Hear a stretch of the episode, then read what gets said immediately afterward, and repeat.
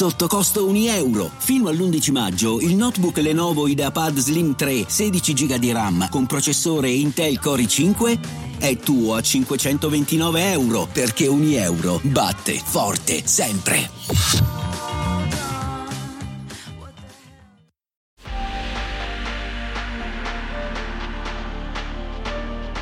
Questo è Storie di Videogame, il podcast per tutti quelli che come me non si accontentano di giocare ma vogliono saperne di più.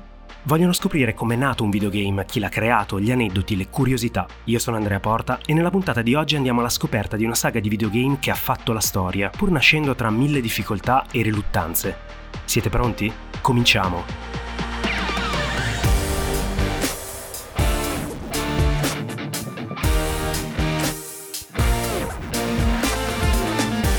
La nostra storia comincia alla fine degli anni Ottanta durante la celebrazione di un matrimonio nella prefettura di Osaka, in Giappone.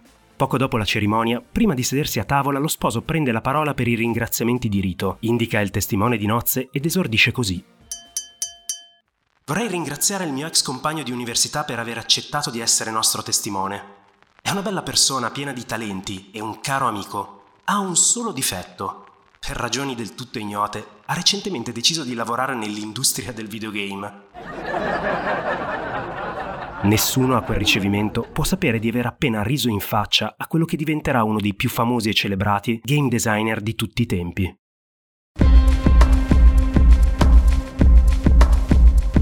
Eppure il primo amore del giovane Hideo Kojima è stato il cinema e molto si deve alla sua famiglia. A soli dieci anni ha già una cultura cinematografica invidiabile, dovuta all'abitudine di guardare insieme ai genitori un nuovo film ogni sera, con particolare attenzione alle pellicole occidentali. In parte questo è dovuto all'intenzione di distrarlo dal trauma generato dal trasferimento della famiglia da una casa di campagna al centro di Osaka, una metropoli profondamente influenzata dalla cultura occidentale. Ben presto, dal guardare film Ideo passa al forte desiderio di mettersi dietro la macchina da presa e convince diversi compagni di scuola ad aiutarlo.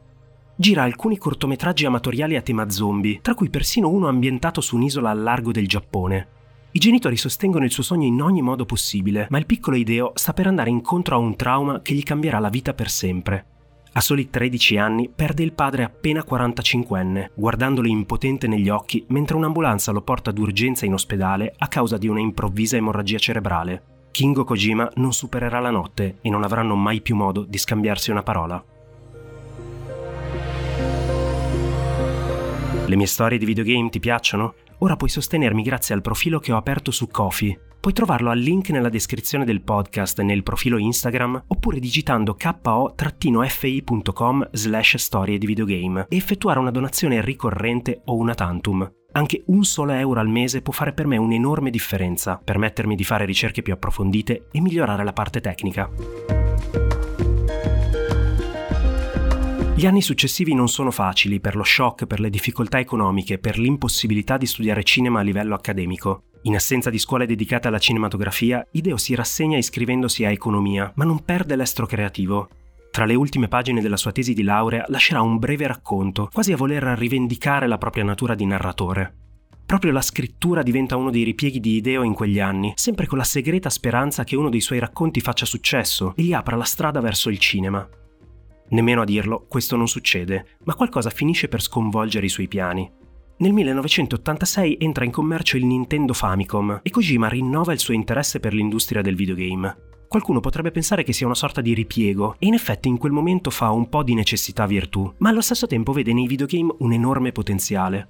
Quando confessa di voler tentare una carriera nell'industria del videogioco, amici e professori si dividono tra chi semplicemente ride scuotendo la testa e chi si preoccupa genuinamente che Hideo abbia perso la lucidità. L'unica a sostenerlo rimane sua madre. Nel tentativo di rendere la sua scelta in qualche modo più socialmente accettabile, decide di candidarsi in Konami, proprio perché al tempo è l'unica azienda sviluppatrice di videogame quotata in borsa. In qualche modo, il disappunto e l'incredulità della sua cerchia diventano un ottimo carburante creativo. Quando a soli 23 anni Hideo varca la soglia degli uffici di Konami a Osaka, lo fa con la totale determinazione nel dimostrare a tutti che si sbagliano e che i videogame hanno un futuro promettente. Ciononostante, per diverso tempo continuerà a rimanere molto vago sulla sua professione con amici e conoscenti, complice anche il fatto che in quegli anni in giapponese non esiste una parola per descrivere il ruolo di game designer. Quello che Hideo non si aspetta è di ritrovare in Konami molte altre figure che sembrano aver fatto il suo stesso percorso, accumulando una serie di delusioni e fallimenti in ambiti creativi, dalla musica al manga, per poi giungere solo in seconda battuta all'industria del videogame. Proprio come lui, sono tutti ardentemente desiderosi di riscattarsi e credono fermamente che l'evoluzione del videogioco sia appena cominciata.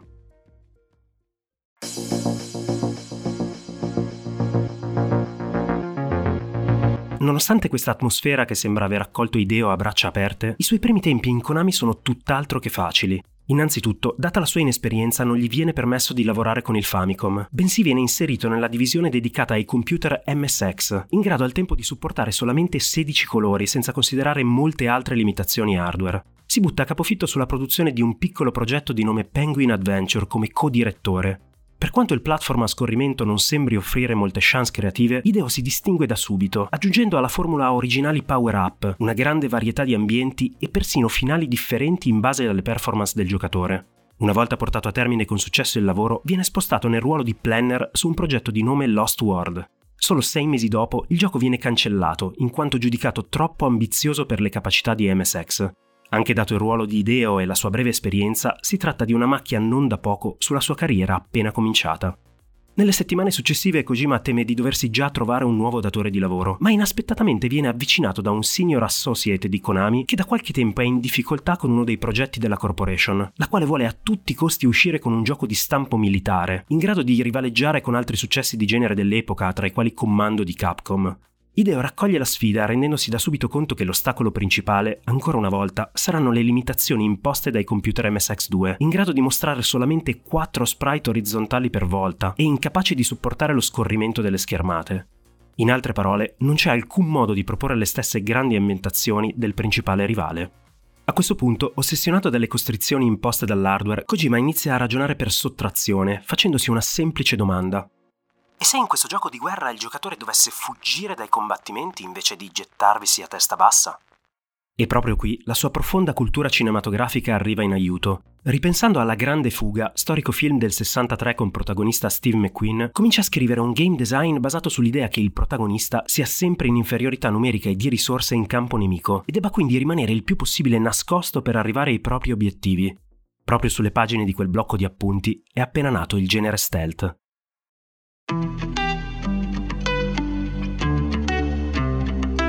In principio la struttura del gioco deve molto all'ispirazione cinematografica. Il giocatore si trova nei panni di un prigioniero di guerra e deve semplicemente fuggire dalla prigione nella quale è rinchiuso. Con queste caratteristiche il pitch di Kojima non ha vita facile. Per quanto il suo ottimo lavoro su Penguin Adventure sia riconosciuto, la sua inesperienza e il fallimento su Lost World pesano, rendendo molto difficile convincere le alte sfere di Konami, senza contare che un gioco del genere non esiste, generando molte incertezze internamente. Secondo Konami, che era partita chiedendo un gioco militare d'azione, limitare così tanto la mobilità e le occasioni di scontro avrebbe ridotto enormemente il bacino d'utenza del gioco.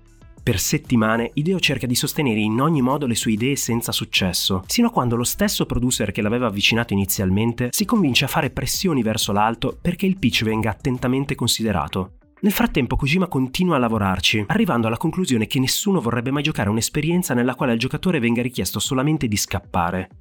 Pur mantenendo l'idea iniziale, aggiunge un contesto molto più ricco, basato sullo spionaggio internazionale, sullo sfondo di una storia alternativa nella quale la guerra fredda si è prolungata, e gli dà il titolo provvisorio Metal Gear Intruder. Al giocatore verrà richiesto di infiltrarsi nascondendosi dai nemici, nei panni di un militare di un corpo speciale in missione in territorio ostile. E proprio qui arriva una delle più grandi intuizioni a livello di game design di Ideo, sotto forma di una rivisitazione profonda del concetto di game over. Ogni qualvolta il giocatore viene individuato dai nemici, invece di trovarsi di fronte a una immediata disfatta, ha la possibilità di sfruttare uno stato di allerta degli avversari per tornare velocemente nell'ombra. Si tratta soprattutto per l'epoca di un'idea rivoluzionaria per un gioco di stampo militare, che rimarrà un caposaldo dell'intera saga e influenzerà profondamente innumerevoli videogame a seguire. Inizialmente tuttavia il concetto è ancora embrionale e parzialmente ispirato a Pac-Man. Quando il protagonista, ribattezzato Snake in onore del personaggio del film Fuga da New York di John Carpenter, viene scovato dai nemici, parte una fase simile a quella di fuga dai fantasmi di Pac-Man, dove occorre evitarli e allontanarsi. Infine, Ideo lavora molto a fondo sulla storia. Considerata la relativa semplicità delle meccaniche di gioco, si convince che per mantenere i giocatori interessati occorrerà una trama avvincente, arricchita da un classico colpo di scena sul finale. Rivedendolo oggi, non è facile intuire quanto le idee che hanno caratterizzato Metal Gear siano state rivoluzionarie per l'epoca, eppure il gioco è un fulmine a ciel sereno nel sovraffollato panorama degli sparatutto militari.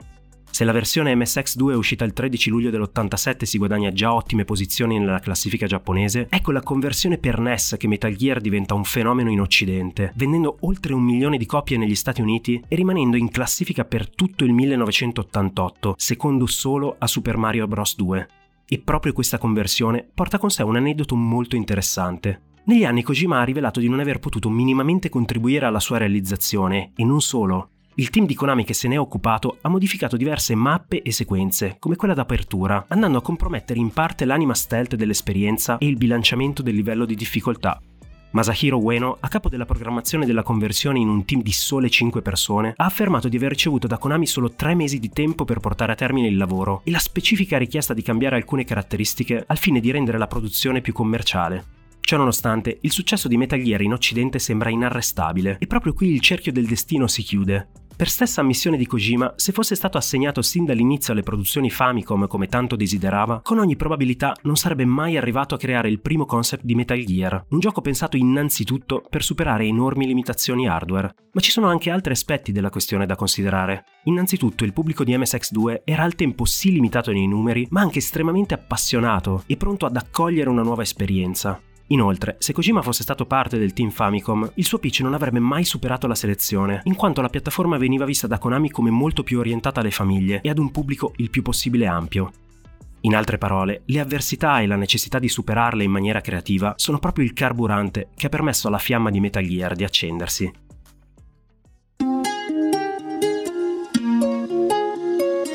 Arrivati a questo punto, la nostra storia prende una strana piega. Nei mesi successivi Kojima si butta a capofitto su Snatcher, un'avventura grafica dichiaratamente ispirata a Blade Runner che consacra definitivamente la sua direzione profondamente influenzata dalla cinematografia. Ci lavora per circa un anno e mezzo, fino a quando un giorno come tanti si trova su un treno diretto a Tokyo e incontra casualmente un ex membro del team che aveva lavorato con lui a Metal Gear, il quale gli fa una domanda totalmente inaspettata. Per quale motivo non sei nel team che sta lavorando al seguito di Metal Gear? Ideo trasale. Di che sequel stiamo parlando? Scopre così che il suo ex collega è stato recentemente spostato nella divisione Famicom e che sta lavorando niente meno che a un sequel di Metal Gear intitolato Snake's Revenge. Rimane sconvolto dalla notizia, soprattutto dall'idea che l'azienda possa aver preso una simile decisione senza minimamente interpellarlo. Continuando a parlare con il collega, tuttavia, comprende ben presto due cose importanti. La prima è che si tratta di un gioco destinato specificamente al mercato occidentale, pensato per monetizzare sulla base del grande successo ottenuto dalla versione NES. La seconda è che la stessa Konami non si aspetta moltissimo dal progetto, se non un modo rapido per fare cassa. È proprio il collega a dargli una rassicurazione finale. Ideo, sono sempre stato un fan di Metal Gear e quello a cui sto lavorando non è un sequel canonico. Sono più che certo che se lo vuoi, Konami ti darà la possibilità di sviluppare il tuo vero seguito. Dopo una riunione con diversi executive e il Dipartimento delle Vendite, solo una settimana dopo Kojima ottiene un budget decisamente più alto per lavorare al vero sequel di Metal Gear, che ben presto prende il titolo di Metal Gear 2 Solid Snake. Terminati i lavori su Snatcher, destinato a non avere un enorme successo alla sua uscita a fine 1988, ma a diventare un gioco di culto anni dopo, viene avviata la pre-produzione. Già in questa prima fase la notevole differenza di disponibilità economica fa sentire i suoi effetti. Ideo e il resto del team di sviluppo riescono addirittura a prendersi del tempo per spendere delle giornate praticando soft air e ricevendo preziose consulenze militari da un ex berretto verde americano. Per quanto Metal Gear 2 non sia destinato ad arrivare sul mercato occidentale per molti anni a venire, nel suo game design si rintracciano già tutte le principali caratteristiche che andranno a caratterizzare successivamente la saga su PlayStation. Kojima gira ancora una volta le limitazioni hardware di MSX2, ma questa volta lo fa con una maggiore consapevolezza della sua leadership creativa e fa letteralmente di tutto per arricchire le meccaniche di gioco. Sin dalla sequenza introduttiva, creata per rispecchiare il cinema occidentale d'azione di quegli anni, Metal Gear 2 riesce ad essere rivoluzionario pur non cambiando la formula dell'originale ma è soprattutto il personaggio di Solid Snake a trovare finalmente una dimensione ben definita, grazie ai dialoghi via radio con gli altri personaggi, con il cinismo e il pessimismo che diventano caratteristiche portanti della sua personalità, non senza un profondo lato umano. Ma la vera rivoluzione dal punto di vista della giocabilità arriva sotto forma di una mappa sempre visibile sullo schermo, la quale permette al giocatore di conoscere la propria posizione rispetto ai nemici, anche quando si trovano in stanze adiacenti, unita alla possibilità per questi ultimi di spostarsi da una zona all'altra. Per bilanciare quella che potrebbe sembrare una facilitazione, Kojima fa sì che nella fase di allerta il radar venga disattivato e che successivamente segua una fase di evasione, anch'essa caratterizzata da un conto alla rovescia entro il quale il giocatore deve uscire dal raggio visivo delle guardie. Queste meccaniche, molto più avanzate rispetto al minigame alla Pac-Man del capostipite, andranno a costituire la base della formula di tutti i successivi capitoli della saga, andando a cementare definitivamente le caratteristiche del genere stealth inventato da Ideo. Mentre il sequel apocrifo Snake's Revenge esce nell'aprile del 1990 riscuotendo un timido successo, Kojima dà gli ultimi ritocchi a Metal Gear 2, aggiungendo ulteriori finezze, come superfici che se attraversate camminando generano un suono che fa scattare l'allerta dei nemici, una certa chiave che può cambiare di stato variando nella temperatura, e persino un antesignano della leggendaria scatola di cartone, che permette al giocatore di nascondersi in piena vista. Idee geniali, talvolta al limite dell'assurdo e spesso pensate per rompere la quarta parete, che da qui in avanti caratterizzeranno sempre la sua straordinaria vena creativa. Alla sua uscita a luglio del 90, Metal Gear 2 Solid Snake viene accolto con un grande successo di critica in Giappone, ma rimane penalizzato dalla distribuzione limitata alla madrepatria. In Occidente arriverà solo 16 anni dopo, per poi essere riscoperto come il grande antesignano che effettivamente è.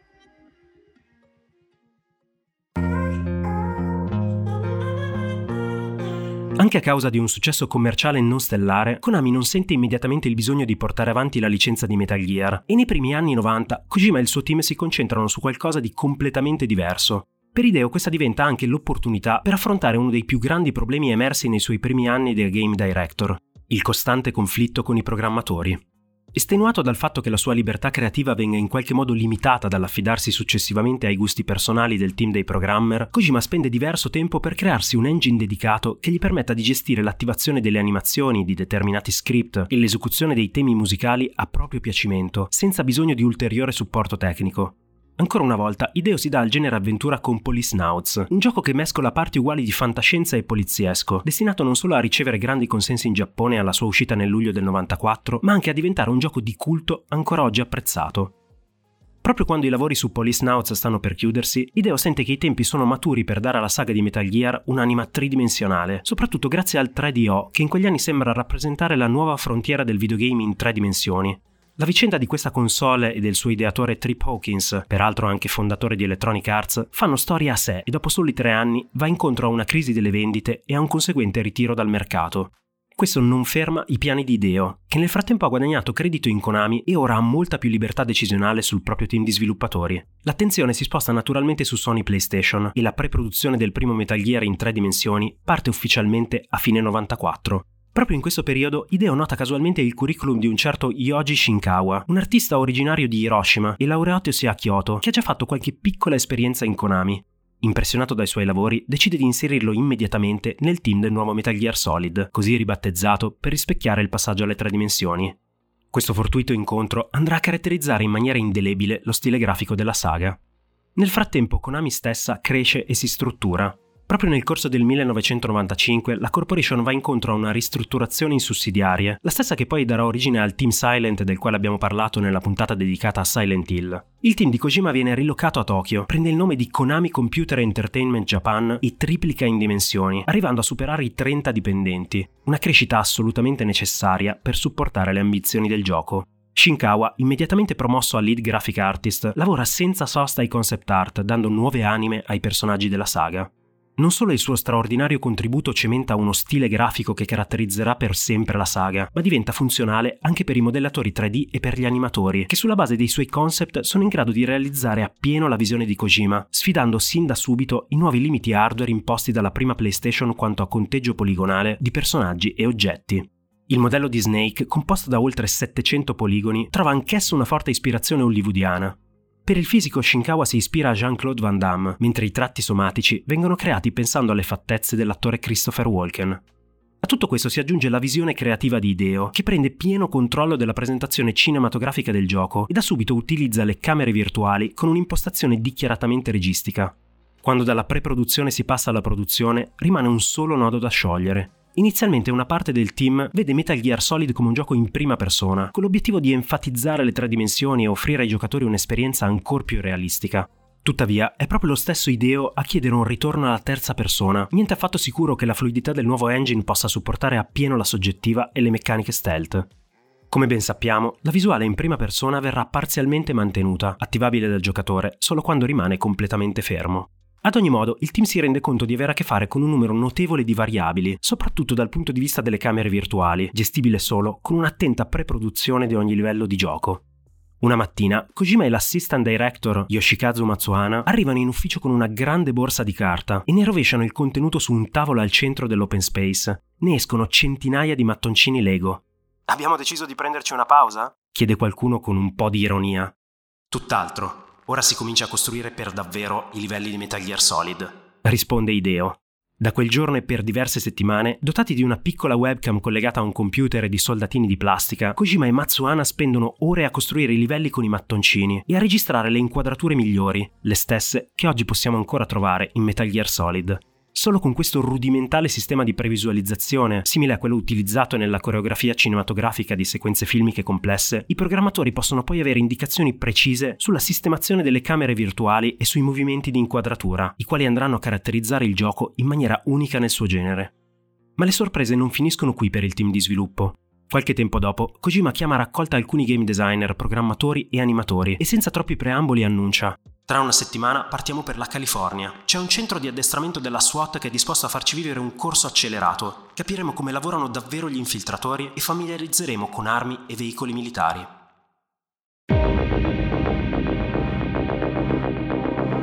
Con il lavoro sulle ambientazioni che procede grazie alla previsualizzazione, Kojima si concentra principalmente su tre elementi, la libertà d'azione del giocatore e i gadget a sua disposizione, l'intelligenza artificiale dei nemici e il loro comportamento nelle fasi di allerta e infine la presentazione cinematografica dell'intera esperienza. Le sequenze filmate diventano da subito la sua principale ossessione e non lesina ore ed ore nello studiare ogni singola inquadratura e cambio di scena. Grazie al budget concesso da Konami, per la prima volta può anche permettersi un vero cast di doppiatori occidentali, dove senza dubbio spicca la straordinaria performance di David Hayter, allora solo 28enne, nei panni di Solid Snake, Destinato a diventare un'icona per i fan, l'attore comprende molto a fondo il carattere particolare del protagonista. Cinismo e riluttanza mescolati a un lato umano e a una compassione sepolti sotto anni e anni di vita militare, eppure sempre pronti a emergere. Su come Hater sia stato assunto ci sono diverse versioni della storia, ma a sua detta Kojima ricordava una sua performance nell'adattamento di un anime di nome Guyver Dark Hero del 1994 e proprio questo gli ha assicurato la parte. Peraltro, l'ispirazione per il timbro unico di Solid Snake gli è arrivata solo successivamente al provino, grazie alla sceneggiatura e ai concept art di Shinkawa, che decoravano completamente le pareti dello studio di registrazione. Si può dire senza ombra di dubbio che la performance di Hater ha contribuito in maniera determinante alla caratterizzazione del personaggio e al suo diventare un'icona del videogame moderno.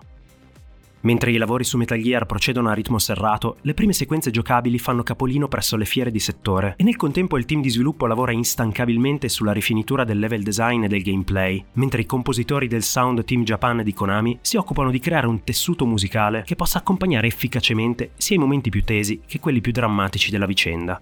Mescolando archi e sintetizzatori ottengono un mix unico, le cui radici rimarranno evidenti anche nelle successive colonne sonore ad opera del ben più celebre Harry Gregson Williams. Prima nel 1996 presso il Tokyo Game Show e successivamente all'E3 del 1997, Metal Gear Solid raccoglie velocemente consensi ampissimi e questo contribuisce a generare un'enorme attesa per la sua uscita in esclusiva su PlayStation. Quando questa arriva nel settembre 1998 in Giappone, il mese successivo in Nord America e a febbraio del 99 in Europa, Metal Gear Solid esplode letteralmente, venendo riconosciuto istantaneamente come un capolavoro. La sua presentazione cinematografica, la narrativa adulta, le straordinarie performance degli attori, le boss fight indimenticabili, le idee geniali di Kojima, la colonna sonora e tutto questo, nonostante venga considerato da un limitato numero di conoscitori come una sorta di remake di Metal Gear 2 in tre dimensioni. Paradossalmente, proprio Hideo è l'ultimo ad aspettarsi un simile successo, del quale si rende pienamente conto solo quando durante dei viaggi promozionali in Inghilterra e in America alcune persone cominciano a riconoscerlo per strada in pochi mesi è diventato una celebrità e in maniera del tutto inaspettata.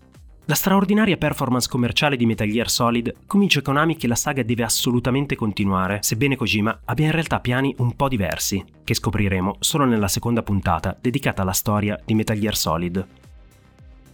Vi ringrazio per l'ascolto e vi invito a votare e seguire il podcast se quello che faccio vi sta piacendo.